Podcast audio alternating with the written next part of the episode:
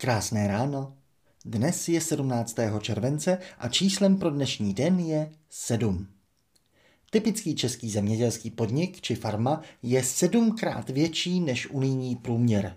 121 hektarů, zdaleka nejvíc ze všech. Průměr v Unii je 17. No a co, řeknete si, tak přece velkovýroba, to musí být efektivní. Už Švejk přeci říkal, že na tucty to vždycky vyjde lacinějc a my tu těch tuctů máme rovnou 10. Ale když se na tu největší rozlohu podíváme z druhé strany, znamená to, že máme v Česku nejmíň farem a tím pádem i nejmíň zemědělských konkurentů. A to dokonce nejenom v přepočtu na plochu, i v absolutním počtu jich máme méně než poloviční Dánsko, čtvrtinové Slovinsko a také než desetkrát menší Kypr. Ten na to, co obdělá jedna česká farma, potřebuje farem 30. Možná si řeknete, že přeci na nějaké zemědělství není místa v naší nejprůmyslovější zemi Evropy.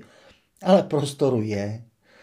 Dovolte mi vám tímto galantně oznámit, že galaktickým pohledem z vesmíru na rozlohu jsme pro ufouny pořád čtvrtou nejzemědělštější zemí v Unii. Po Irsku, Dánsku a Maďarsku. 70% povrchu. Onen ufoun by tak naivně předpokládal, že natolik zemědělská země bude mít celkem levné potraviny. Ekonom ale chápe, že jediná záruka levnosti spočívá v dostatečné konkurenci a u nás je v zemědělství podle dat nejméně konkurence v Evropě. Ergo kladivko, drahé potraviny, protože málo konkurence. Ekonom je s analýzou hotov. Pak mu ale jeho lepší a rozumnější součást připomene, že jednohokého ekonoma nechce ani na oko, že když jedním kouká na problém v nabídce, zapomíná druhým okem sledovat poptávku. Jak to, že jim to kupujeme? Dražší potraviny by dávaly smysl, kdyby byly kvalitnější, ale oni nejsou. V Polsku, kam jezdíme, jejich levnost může zajistit konkurence, když mají na hektaru desetkrát více konkurentů. Ale co zajistí polskou kvalitu? Polský spotřebitel.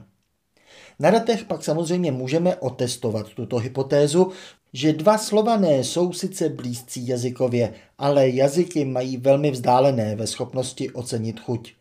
Je výmluvné, že první vědeckou knihu na světě o lidském vnímání chutí potravin byla Analýza organoleptič na živnožci. Napsal ji Jerzy Tilgner v roce 1957.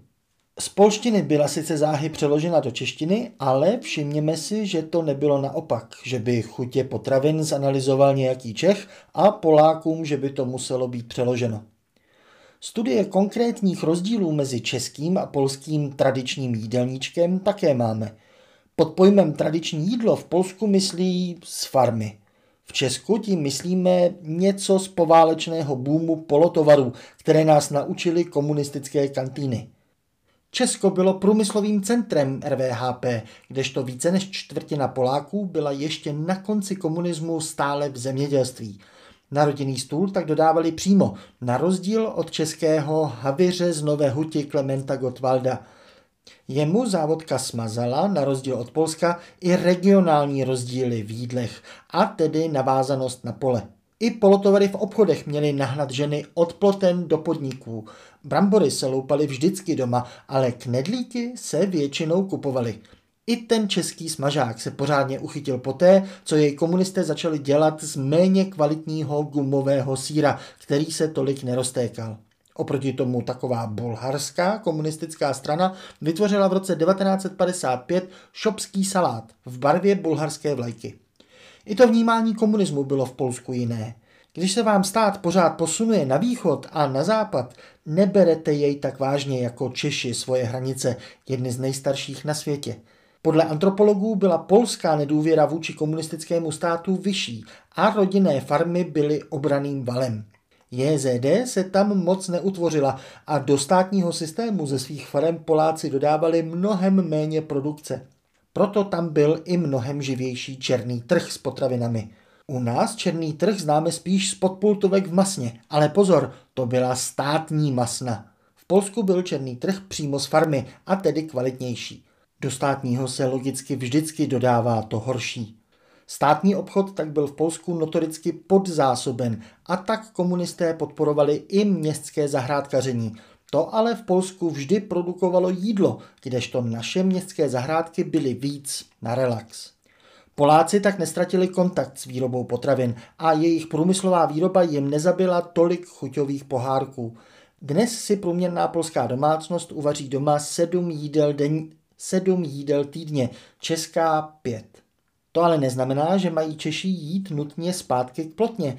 Za těch 33 let od komunismu zbohatli natolik, že si mohou v drtivé většině dovolit říct ne nekvalitě. V obchodech i v restauracích. Ne všichni, ale mnohem víc, než kolik to skutečně dělá.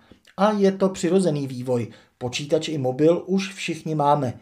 Fyzické věci už vyrábějí roboti tak levně, že na nich ušetříme a investovat můžeme do kvality jídla na místo kvantity věcí.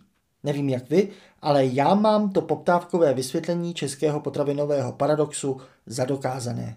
Dík za otevření obou očí. A chcete dobrou zprávu na závěr? Ve všech zemích EU průměrná velikost zemědělského podniku stabilně roste. V jediné zemi klesá. V té naší. Hezký den a skutečně dobrou chuť.